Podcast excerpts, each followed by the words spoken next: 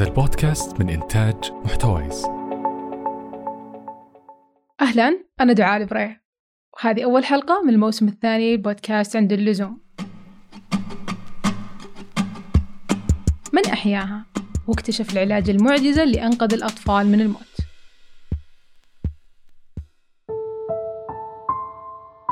في عمر ال 14 سنة ظهرت علي أعراض زي التعب، الخمول، الجوع والعطش وأهم عرض كان دخول متكرر بشكل غير طبيعي لدورة المياه. طبعا صديقاتي بالمدرسة لاحظوا الشيء هذا وقالوا لي عن احتمالية إصابتي بمرض السكري. ولما رجعت البيت وحكيت الموضوع هذا لأهلي بحكم عدم معرفتهم بالمرض وعدم خبرتهم فيه لأن إحنا ما عندنا أقارب درجة أولى ولا حتى أجداد كان عندهم هذا المرض. قالوا لي إن أنت حالتك بسيطة وإن شاء الله إنها فترة وبتعدي. إلين يوم من الأيام صحيت الصباح أتجهز للمدرسة فقدت الوعي. ما حسيت بنفسي إلا الظهر بالمستشفى وكانوا أمي وأبوي قدامي قاعدين يبكون. طبعا وقتها أنا عرفت إن في شيء صعب حصل. بعد فترة تم تشخيصي مرض السكري النوع الأول مع حالة الحماض الكيتوني. طبعا الحماض الكيتوني هو أسوأ مضاعفات مرض السكري. جلست فترة طويلة أحاول أستوعب اللي صاير فيني بالذات أنه أنا شخص كنت أخاف من الأبر أخذت في اليوم الأول ما يقارب مية إبرة لكن من الصدمة ما كنت قادرة حتى أبكي. ومن هنا بدأت حياتي مع مرض السكري. لكن أحب أقول لكم بفضل ربي مع تطور الطب اللي صاير ما حسيت بأي فرق. هند لو كانت عايشة في الماضي قبل اكتشاف علاج مرض السكري كيف كانوا يتعاملون مع الأطفال اللي زي حالتها؟ بالماضي كان مرض السكري حالة مأساوية لأن نسبة وفاة الطفل المصاب 100% والحل الوحيد اللي كان موجود هو نظام أكل قاسي جدا. عساهم يسلمون من المضاعفات اللي تجيهم بسببه. وأصلا هالنظام كان يؤدي لوفاتهم من شدة الجوع ونقص الفيتامينات فيه.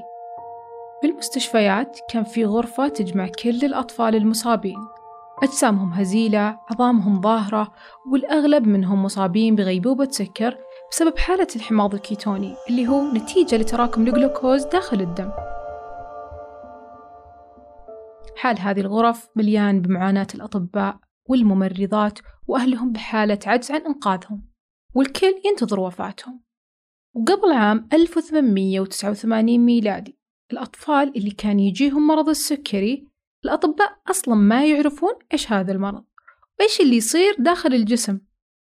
في دكتور اسمه مينكوسكي جراح حيوانات بعام 1889 سوى كم بحث على الكلاب واكتشف أن لما نشيل البنكرياس من الكلب راح يصير عنده مرض السكري واللي هو تفسيره وجود السكر بالبول وانتو بكرامة. طيب خلونا نعرف إيش هو مرض السكري بالضبط وكيف يصير. ببساطة بالحالة الطبيعية أن الجسم يحول السكر اللي ناكله إلى جلوكوز واللي بالتالي يتحول لطاقة. يتم هذا التحول لما جزر لانجرهانز تفرز الأنسولين اللي ياخذ الجلوكوز ويعطيه الخلية. الخلل يصير بوحدة من طريقتين أما كمية الأنسولين اللي تنفرز قليلة أو إن خلايا الجسم تكون مناعة من تقبل أمر الأنسولين بإدخال الجلوكوز داخل الخلايا. بالتالي الجلوكوز يتراكم بالدم وكذا يصير مرض السكري ينقسم لنوعين النوع الأول اللي يصيب الأطفال بمسببات إلى الآن ما تأكدوا من صحتها والنوع الثاني اللي يجي لكبار السن من أهم أسبابه هو الأكل غير الصحي وقلة الحركة. طبعا نرجع للاكتشافات ودكتور مينكوسكي اكتشف أن المشكلة بالبنكرياس وبعدها بدأت ثورة البحوث عشان يلقون لعلاج مرض السكري. كانت الأبحاث متتالية على البنكرياس لين في سنة 1901 ميلادي طالب في كلية الطب اسمه يوجن أوبي. اكتشف أن المشكلة مو بالبنكرياس بحد ذاته بل خلل جزء منه. Eugene Opie did a really lovely set of experiments where he could show that it wasn't the pancreas itself that was causing diabetes, it was a particular structure within it. البنكرياس في خلايا مسؤولة عن إفراز إنزيمات الهضم واللي هي جزر لانجرهانز. طبعا هذا الاكتشاف كمل العالم ألبرت شاربي وفي سنة 1910 ميلادي ربط أن نسبة السكر بالدم ترتبط بشكل مباشر مع هرمون واحد تنتجه جزر لانجرهانز وسماه الأنسولين كل سنة كانوا يحاولون يستخلصون هذه المادة ولكن بدون أي فائدة فكروا كثير وقالوا هل معقول يكون العلاج أن الشخص لازم يأكل البنكرياس عشان يشفى؟ You would feed patients raw pancreas? Or a ground up extract of the pancreas. كانوا معتمدين في بحوثهم على الكلاب ياخذونهم ويشيلون منهم البنكرياس بعملية جراحية. بالتالي يصيرون مصابين بالسكري. وياخذون من الكلاب الطبيعيين جزء من العصارات ويحقنونها بالمصابين. حاولوا يسوون مستخلصات كثير من بنكرياس الكلاب الطبيعية واختبارها. لكن للأسف كانت النتائج كلها بدون فايدة. وأحيانا لو كانت فيها فايدة ضررها يكون أكبر. هنا بدأ الشك يدخل لقلوبهم هل ممكن نظرية البنكرياس وجزر لانجرهانز كلها تكون خطأ؟ لكن الدكتور بانتينغ ما فقد الأمل واشتغل مع مجموعة من الأطباء والصيادلة. استمروا بالبحث وصاروا يستخلصون العصارات اللي تصنعها جزر لانجرهانز وبدأوا يحقنونها بالكلاب المصابين. يوم يستخدمون كلاب المعمل ويوم يجيبون من الشارع ويوم يشترونهم. بعد التجارب على مئات الكلاب. أخيرا الكلب رقم 408 حقق المطلوب وظهرت النتيجة المنتظرة. ونزل معدل السكر بالدم. وكان أول مريض سكري يعالج بالإنسولين. واللي لازم تعرفونه أن اكتشاف علاج أو مادة فعالة لعلاج مرض معين تتطلب وقت طويل. واللي خلاله يحرم إجراء التجارب على الإنسان مباشرة. لازم الدواء يمر بعدة مراحل. أولها المختبرات ثم التجربة على الحيوان بعدين الإنسان.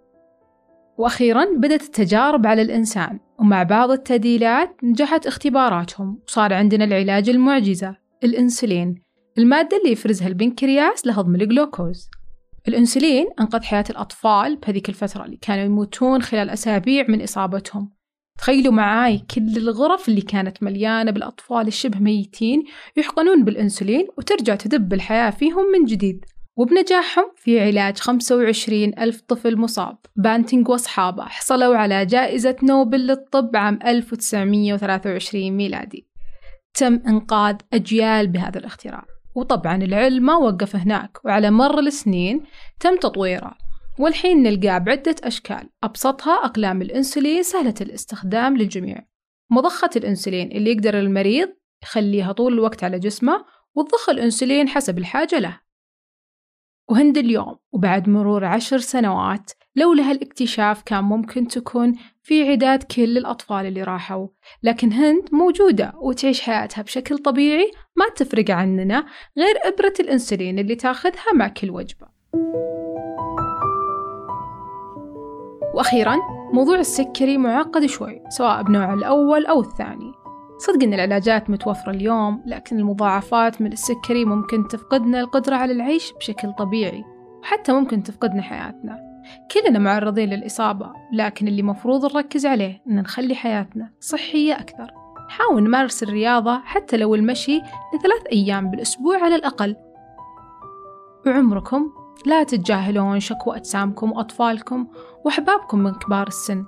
ترى ممكن الأعراض اللي تشوفونها بسيطة تكون مشكلة أكبر وحقيقية.